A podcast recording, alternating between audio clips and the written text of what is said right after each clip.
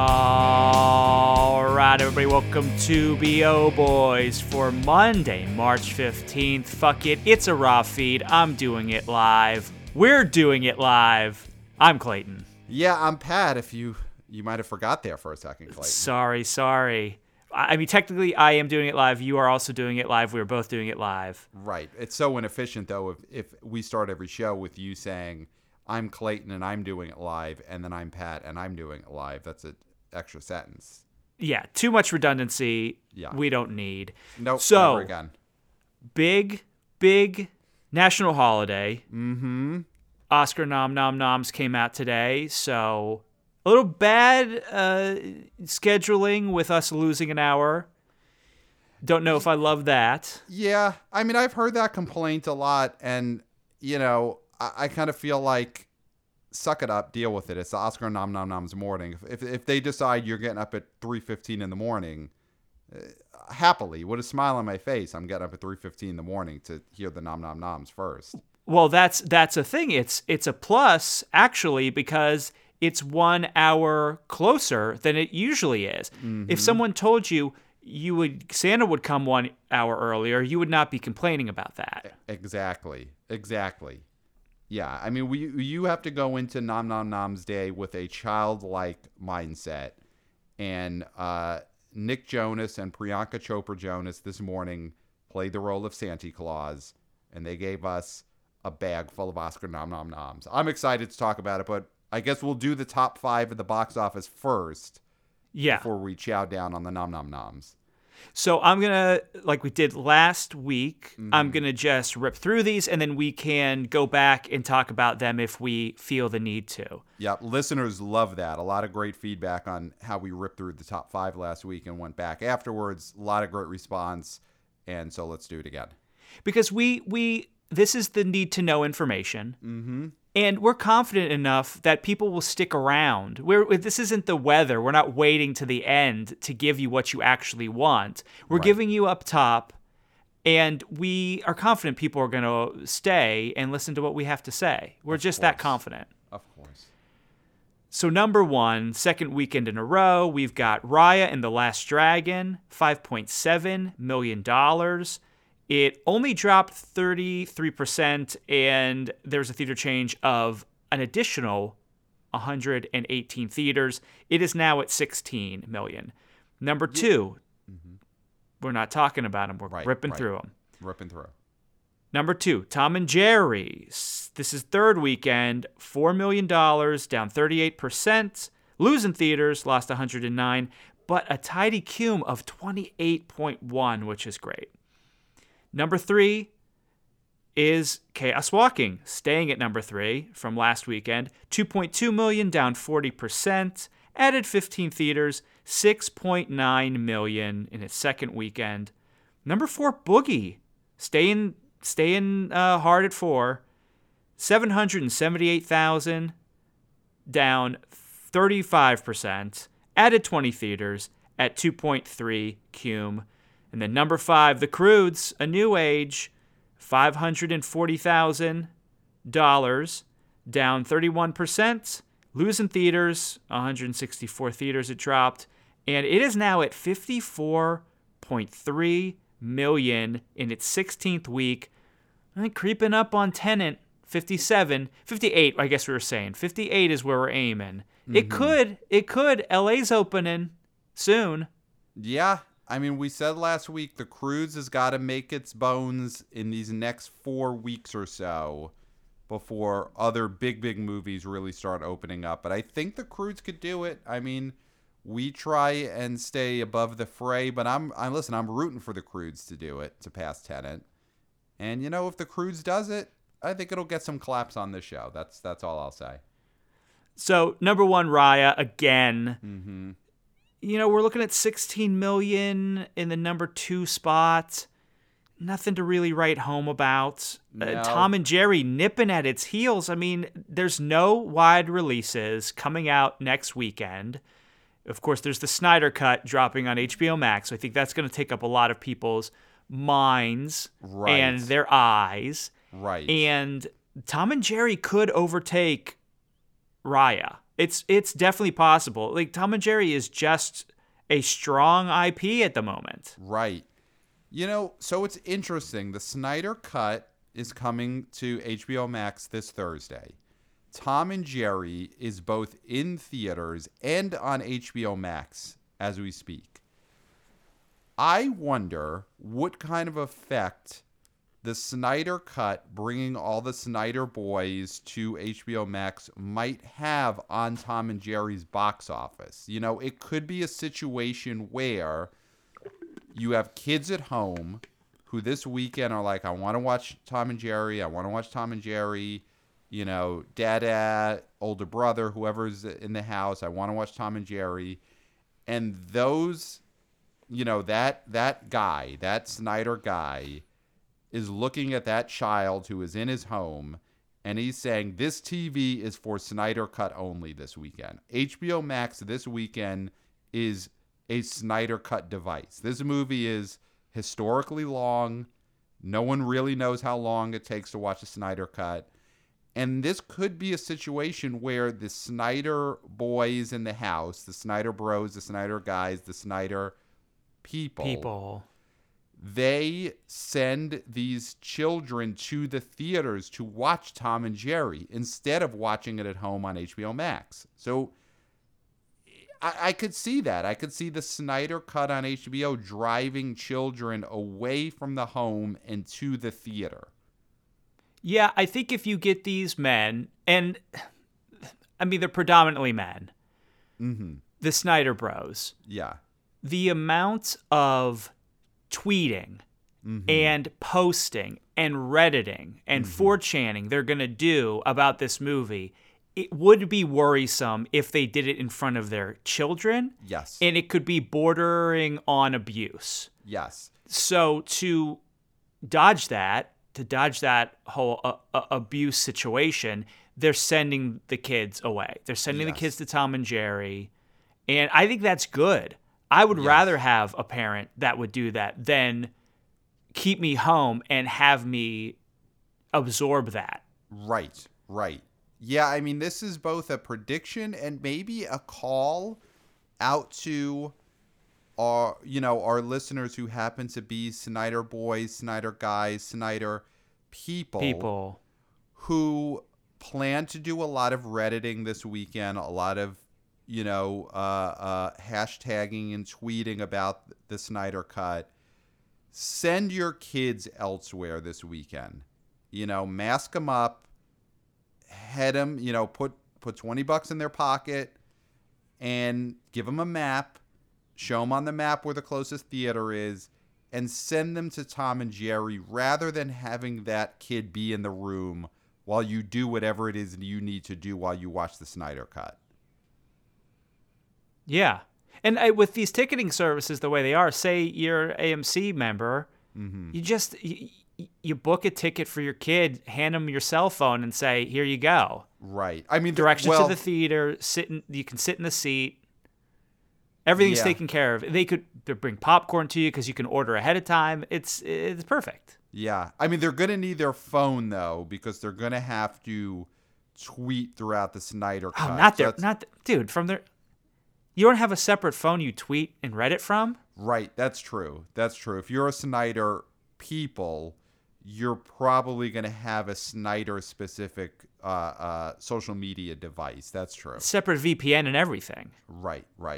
You can't have your one VPN knowing what you're doing on your other VPN. Mm-hmm. Yes, you got to keep the VPN separate. I could see that. I could see the Snyder Cut pushing some people away from HBO Max watching Tom and Jerry, and they have to watch Tom and Jerry in the theater. I definitely could see that happening. So with that said, you know, do we think this coming weekend is the weekend where the flip-flop happens and Tom and Jerry could overtake Raya at the box office?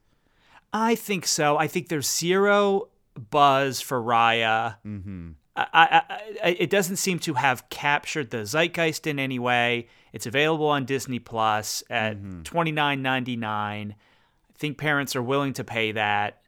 So I don't see that. I think Tom and Jerry is still a hot property. Yeah. And the thing with Tom and Jerry is, we're going to talk about this with a HBO Max movie that got a lot of nom-noms today, it's not going to be in homes forever. So you're going to get a rush of people going to the theater to see Tom and Jerry again because they won't be able to see it at home. Right. Yeah, and with Raya, which is available on PVOD on Disney+, there isn't a Snyder Cut type, Reddit property that is on Disney Plus right now that's going to drive kids away from Disney Plus. So like the Raya kids will have Disney Plus, safely available to them this weekend, whereas the Tom and Jerry kids, HBO Max is about to become a cesspool this weekend. Mm-hmm. Which no judgment on that. I'm just using cesspool as a descriptive, not as a pejorative. A pejorative. So, but HBO Max this weekend will definitively be a cesspool with the Snyder Cut on it. And so I think the Tom and Jerry kids, they have to leave the house. The Riot kids, they could stay at home and they could go to Disney+. Adult swimmers only for HBO Max this weekend. Mm-hmm, mm-hmm. Do you think there are people that are, we're an HBO Max house or we're a Disney+ house? Do you think there's that line that people draw? Oh, for sure. I mean, Disney Plus is Marvel and HBO Max is DC. Oh, you're right. So absolutely there's that line drawn. Oh, yeah. I mean, I think this weekend is clearly that line. It's the Snyder guys, the Snyder bros, the Snyder people. They are taking over HBO Max this weekend. Whereas, yeah, I think Raya is going to have free reign on Disney Plus. There's, nothing... no cesspooly material to crowd the kids out there. So yeah, I think Tom and Jerry kids are gonna have to go to the theater. And yeah, Raya is, like you said, there's no buzz, 16 million total. I mean, we were thinking Raya could have opened over that opening weekend. So it's definitely I said 20. Yeah. I was surely mistaken. So that's a disappointment. So yeah, we're both in agreement, I think. This is the weekend Tom and Jerry gets back to number one. So what are we thinking about these relatively strong holds for Chaos Walking and Boogie? Yeah, those are great. I mean, I would have said it's because theaters are opening up, more and more every weekend, but you're not seeing these screen counts go up that much. Chaos Walking and Boogie, they only added 15 and 20 theaters apiece, so it's not that. I mean, I think there is something to, like we were saying, every weekend more and more people are going to be vaccinated, and the more people who are vaccinated, that's more people who are starting to go back to the movies.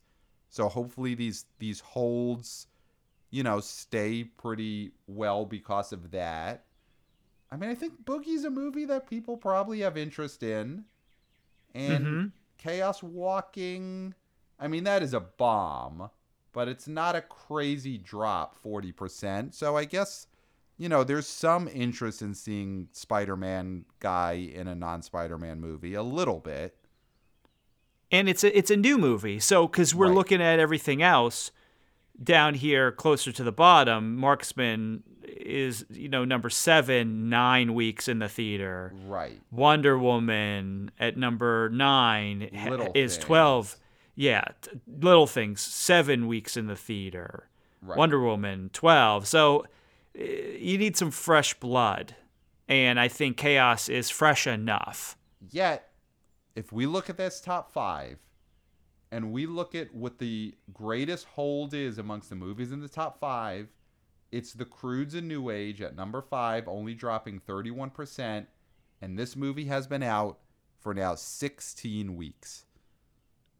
Yeah, I mean, the thing with that is that I think there's the only thing that trumps new is classic. Mm-hmm, mm-hmm. And this is a beloved classic at this point. Yes. So I feel like that gives it, and Tom and Jerry will be in that boat as well. We'll see Tom and Jerry for weeks and weeks and weeks. Yes. So I think that's the difference. The difference there. No one's going to call The Marksman a classic. No. And yeah, so this top 5 is exactly the same as it was last week. Same order. There's no big new releases coming to theaters this week. Of course, the Snyder Cut is the biggest new movie this weekend, but it's only on HBO Max streaming. So, I mean, I think this coming weekend, we've got the same top five movies, and it's just a flip-flop of Tom and Jerry goes to number one and Raya falls to number two. Do you see any difference this coming weekend? I mean, there's a possibility The Croods takes over Boogie. Mm-hmm.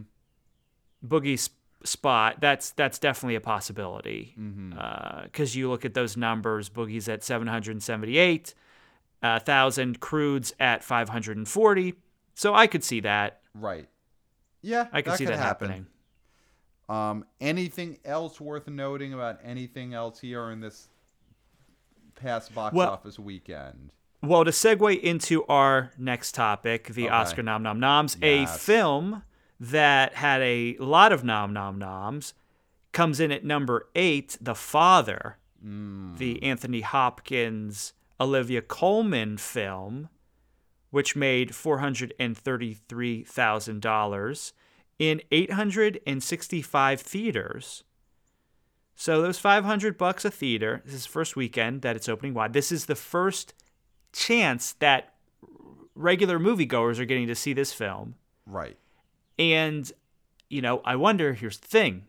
This last weekend, no Oscar nom nom noms. Although, I think if you saw this movie, you're seeing it because it was an Oscar lock. Not necessarily to be Best Picture, but he's a lock. Olivia Colman was a lock. So you're going to see this movie because you want to get a head start on the Oscar stuff. So I think that's really, this might get a bump because of awareness, but I don't know. Can it get itself higher than 8? Yeah, I mean, it got a lot of nom nom noms today. It got the Best Actor. It got Best Picture, right? I'm going to bring up the nominees list here from a Variety article is what I'm looking at. And The Father is up for Best Picture, not up for Best Director, and it got Best Actor and Best Supporting Actress.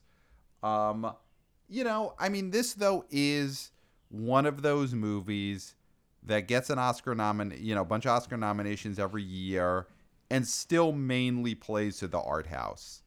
You know, I'm thinking of like The Wife. You know, it's a very Sony Classic Pictures spot where the Oscar nominations could only do so much because there's always going to be a ceiling for a movie this indie and stodgy, you know? Mm-hmm. So I don't know if this is going to be one of the movies that does, you know, Bafa Bobo from the Nom Nom Noms.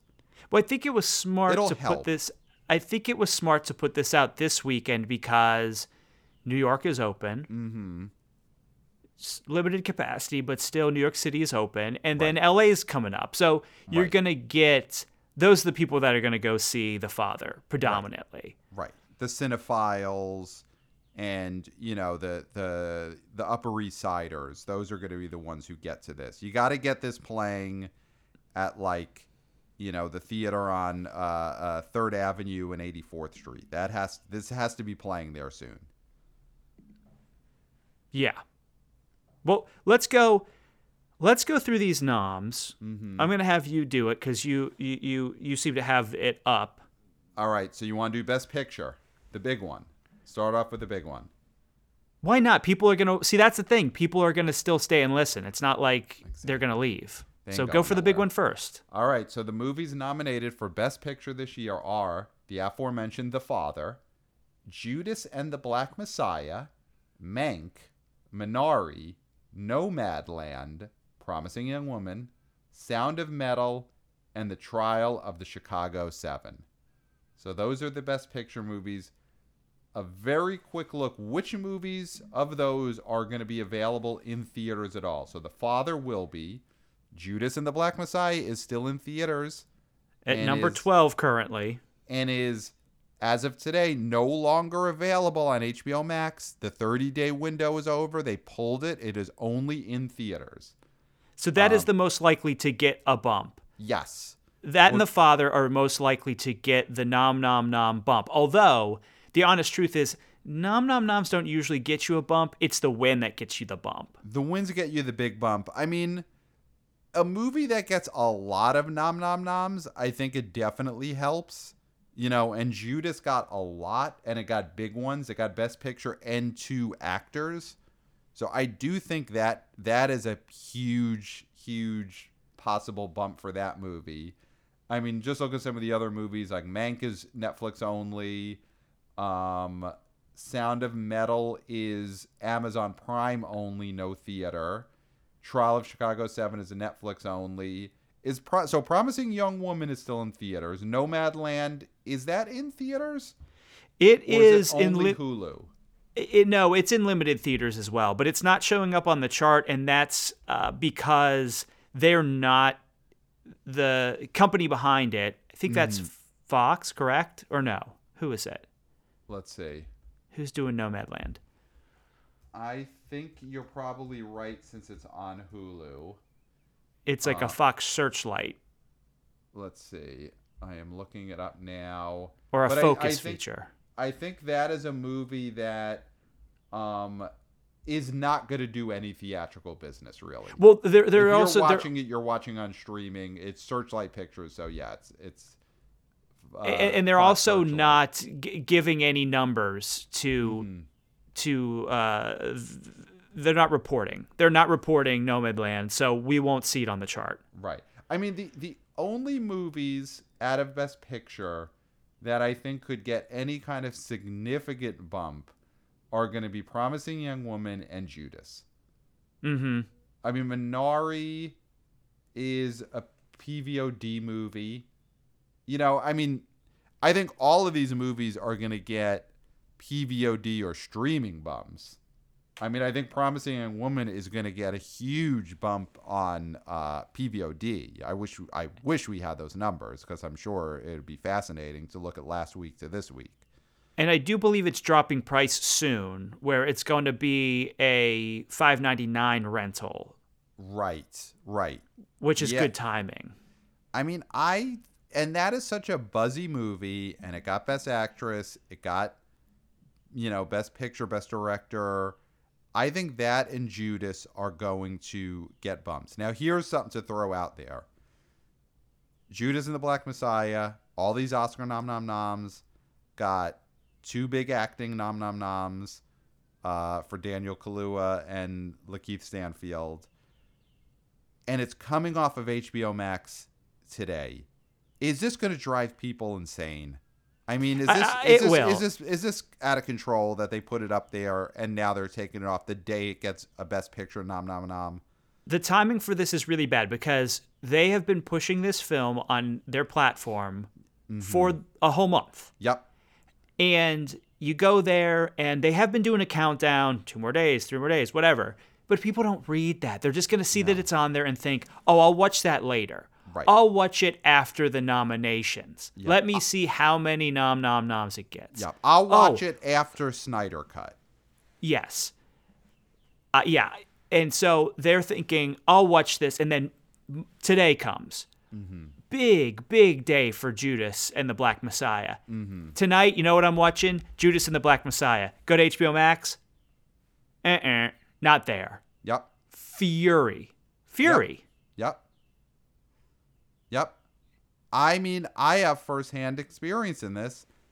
My mom saw the Oscar noms, asked specifically about Judas. Is this movie on one of the channels that I get?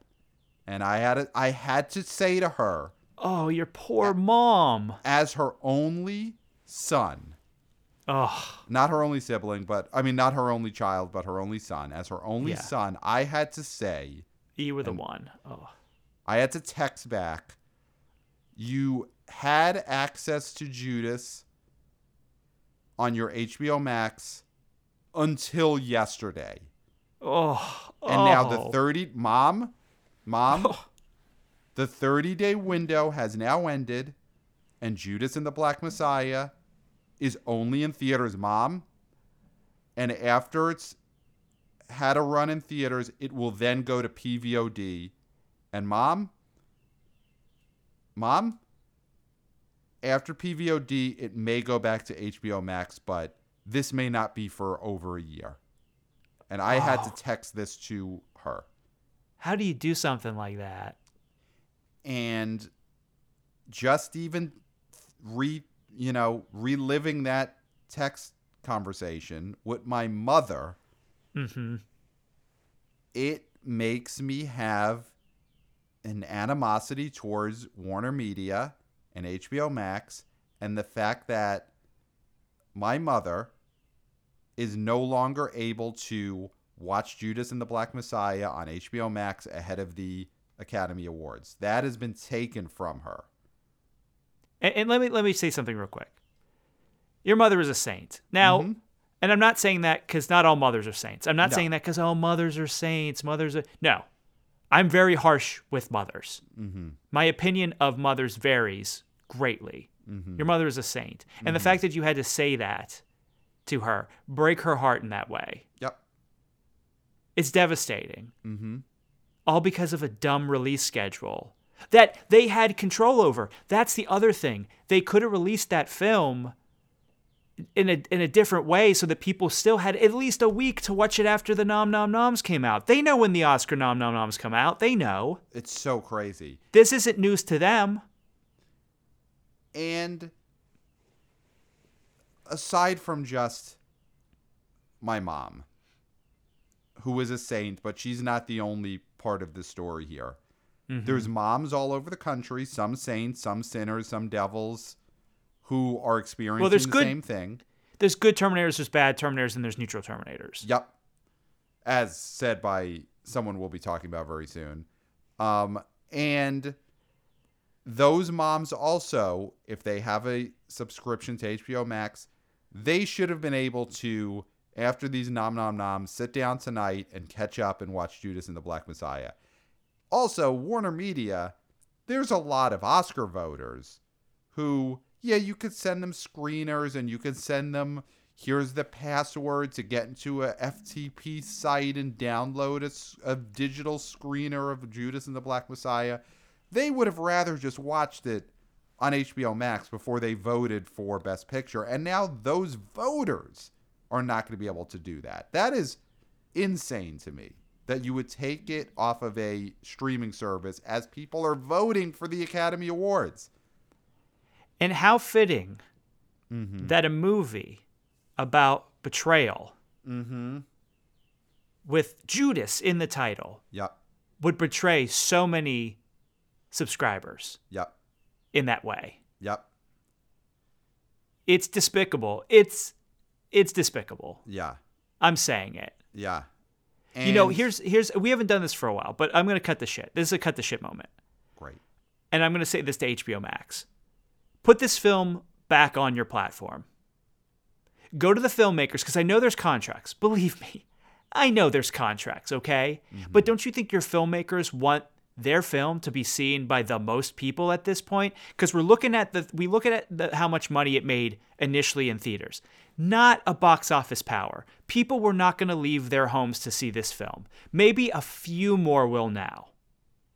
But I don't think enough to make it worth it monetarily, as opposed to goodwill that you could accrue by saying, you know what, we're going to put this on Max until the Oscars.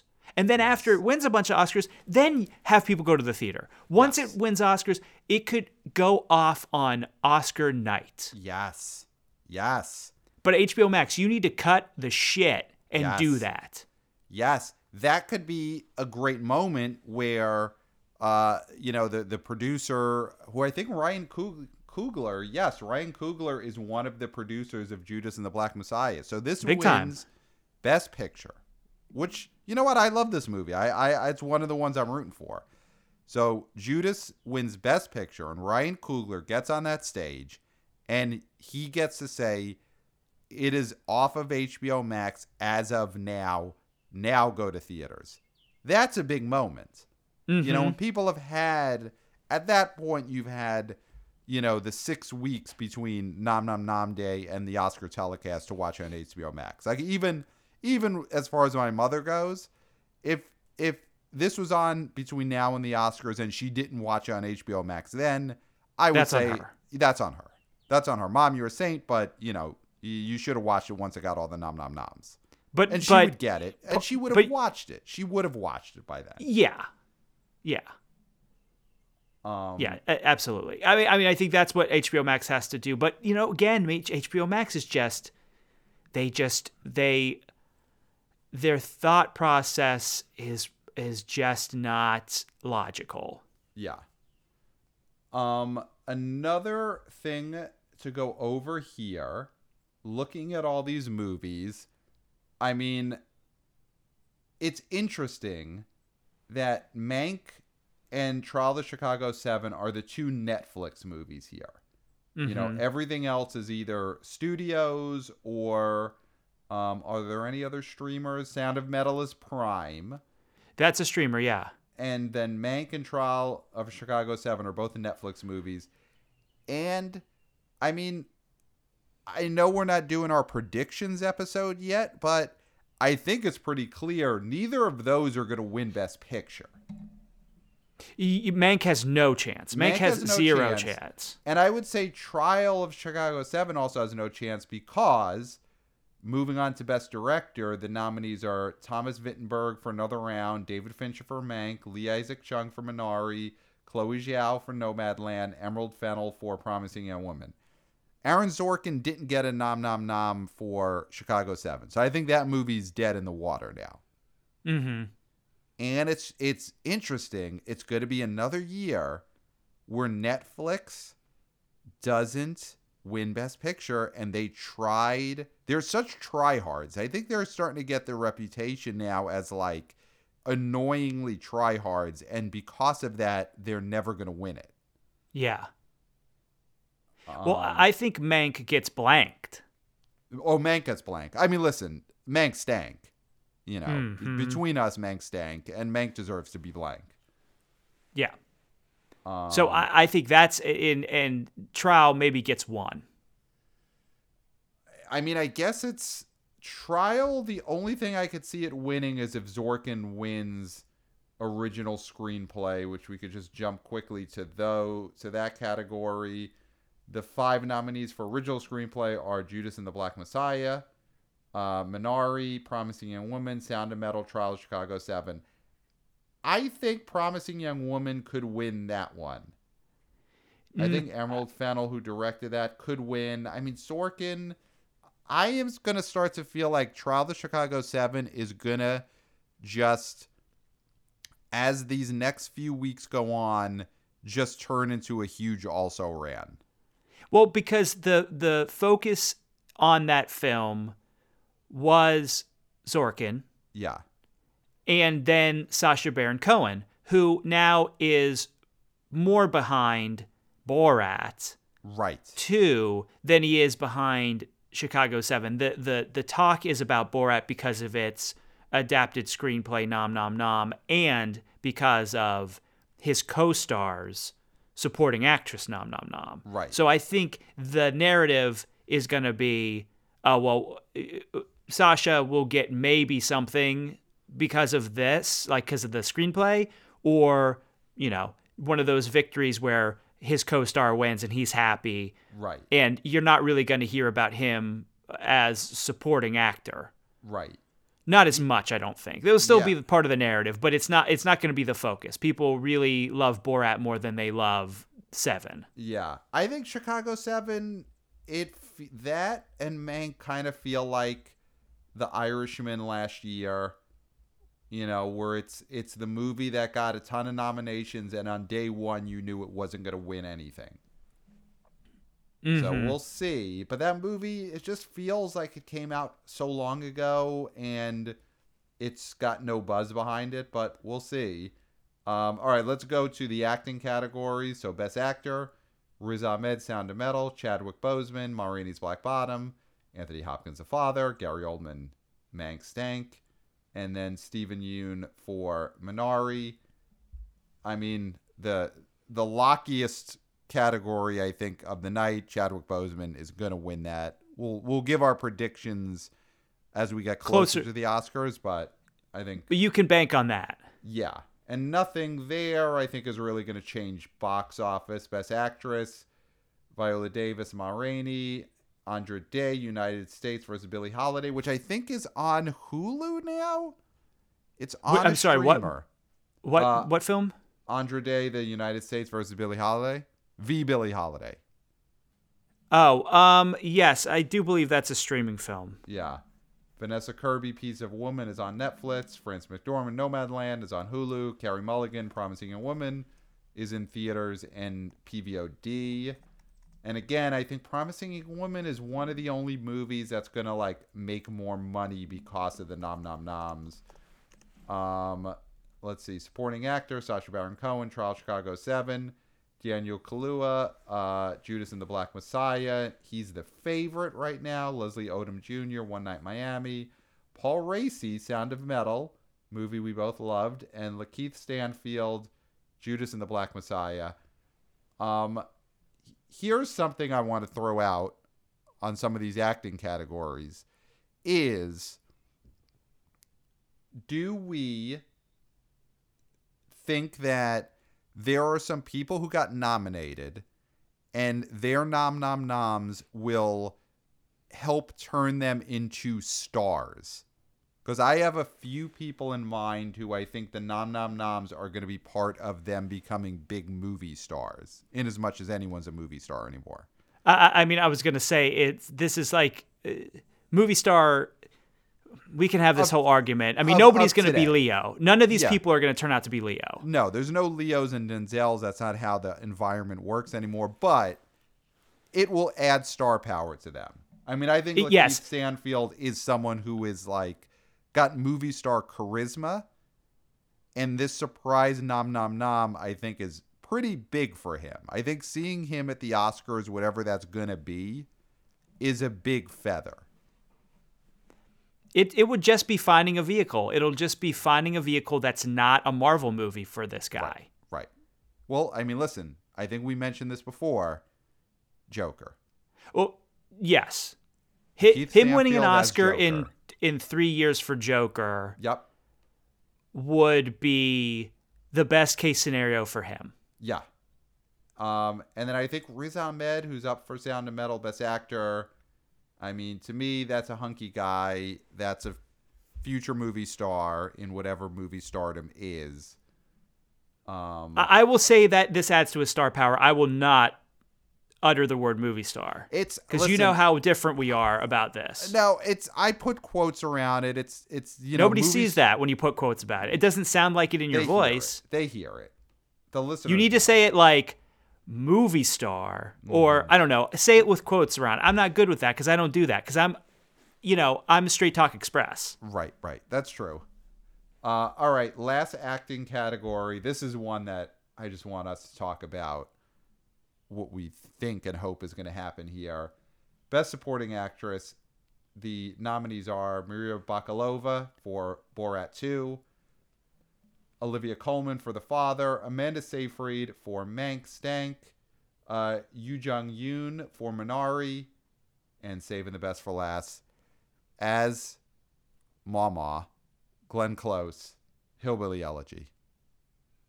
Yeah, I mean, a lot of people now are saying this is Glenn's year.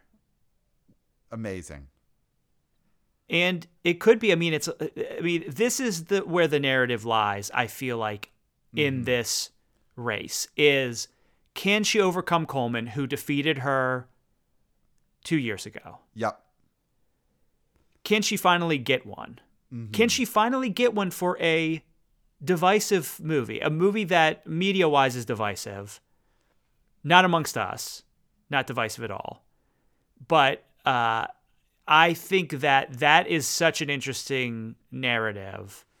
And the problem with this is, like, the Hillbilly Elegy was on Netflix and it was only in limited theaters like Netflix does, occasionally, put out it maybe, I think, like 2 weeks before it came out on Netflix, but nothing that was reported. So this isn't going to help any sort of box office for her. I don't think anything in this category could help box office. I mean, this is the most interesting Oscar race. And, Hillbilly Elegy is another one of those Netflix movies that was designed to be the Oscar movie. Because that's a Ron Howard film. So the assumption was maybe he gets a director nom. I mean, the Best Picture. Amy Adams. Best Picture. Amy Adams did not get a nom for Best Actress in this. Right. So, it's another one of those, like, Netflix. You look at what they had lined up in the fall, and it's like 3 or 4 movies that you assume one of these is going to win 5 Oscars and win Best Picture. But you know what? All that aside, I mean, Hillbilly Elegy is a movie that we thought was a fun roller coaster ride. It was, I think, to both of us, the most exciting action-packed movie we saw all year. Uh-huh. And it's a movie that plays well on the stacks, plays well to the Earth Dogs, the Plain Billies. And I think that whatever viewership you get on this Oscar telecast, which is probably going to be pretty low, I think the majority of the viewership that you're getting from the Plain Billies, from the Earth Dogs, from the Stacks Dwellers, they're there to see Glenn Close for Hillbilly Elegy. That's the draw. Yeah, and you mentioned the ratings. Now, the ratings in these are going to be abysmal. Yes. Because the Golden Globes was abysmal. The Grammys last night were abysmal. Mm-hmm. And the Oscars is going to be even more abysmal because congratulations to all the nominated films and performers. There's nothing here that people are very excited to root for. Well, the thing is, there was no box office. And on one hand, all of these movies were so much more available than most movies ever are when they're up for an Oscar, in the sense that you can watch so many of these at home.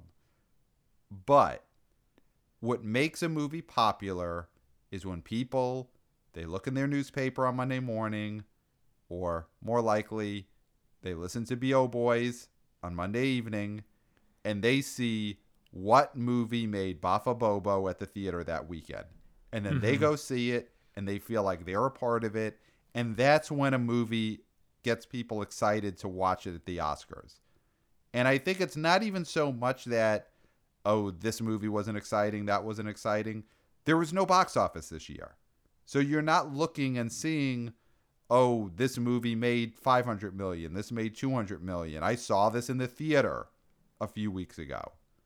And that's going to be why people aren't as excited for this Oscars, because there's no box office. And also none of these big, like, when you got Black Panther getting a nom a couple years ago. Right. That was a huge blockbuster film. Right.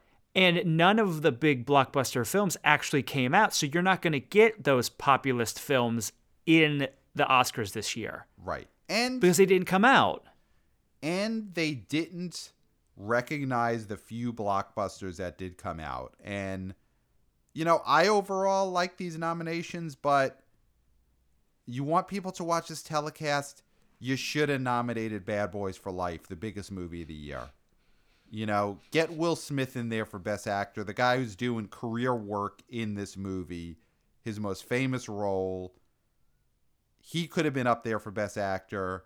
And I think Jim Carrey getting a supporting nom for Sonic the Hedgehog would have went a long way towards reminding people there were blockbusters this year. Maybe it was a long time ago. It was January, February of 2020. But there were a few blockbusters. Those two movies should have been nominated based on box office alone. And what about your girl, Elizabeth Moss? Yeah. Invisible Man. That one is crazy. It's not so crazy. Anyway, she was a movie star, one of the few big hits of the year. Should have got a Best Actress nom. Movie star. But, yes, Sonic and Bad Boys for Life, I think both should have got Best Picture noms. And Will Smith and Jim Carrey should have got acting noms. And you would have got a lot more people watching this ceremony. It's true. It's very true. But we're going to be talking a lot more about the Oscars as things develop, as the races tighten. But, Pat, I think otherwise, you know, I think we did it. Yeah, we really did it. I mean, I think we've done pretty much everything we needed to do. Is there anything that you could think of that we need to do? No. I think you could just tell us where they can find us. And where they, I mean, we didn't talk about snubs. I think this is a year where there wasn't too many snubs that people are up in arms about. Delroy Lindo, of course, for the Five Bloods, but we knew that wasn't going to happen. Mm-hmm. Mm-hmm. And some people are saying Tom Hanks for News of the World. Bad film, bad performance. So not a surprise.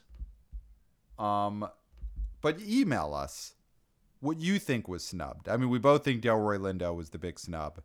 So email us your snubs, your flubs, and, you know, if you've done some voiceover work, your dubs, to the B.O. Boys podcast at gmail.com. Let us know what you think about the Oscar nom-nom-noms and how those nom-nom-noms will affect the B.O.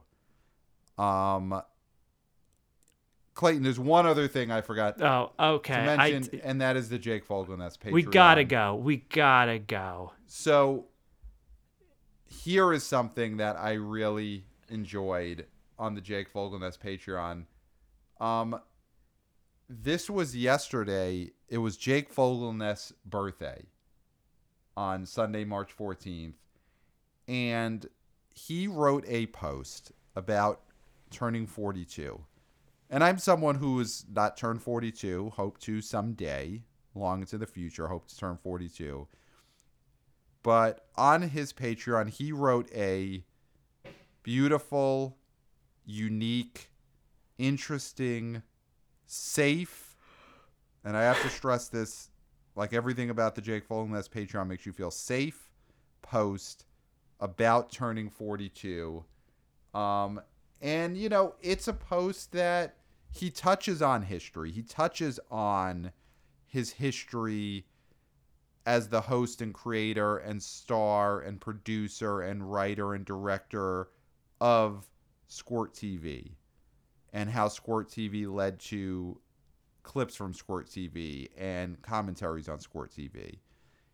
And he talks about how that past has led to his future, which includes running the Jake Fogelnest Patreon, where myself and other like-minded individuals could gather in a safe, fun, unique environment to enjoy some really cool stuff that's happening there.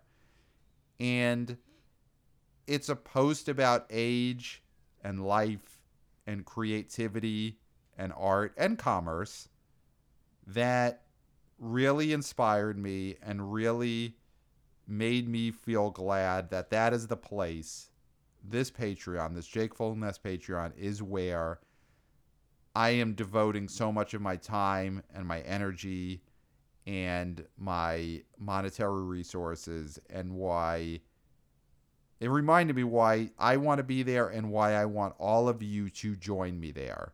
So I would say go there, become part of the Patreon, read Jake Fogelnest's post about turning 42, you know, and whether you have turned 42 or, like me, you hope to turn 42 someday long into the future, it's going to strike you the way it struck me. It will. And, you know, just join me there and experience it. All right. Well, I think there's nothing left to say, but until next time, we'll smell you at the box office. Nailed it.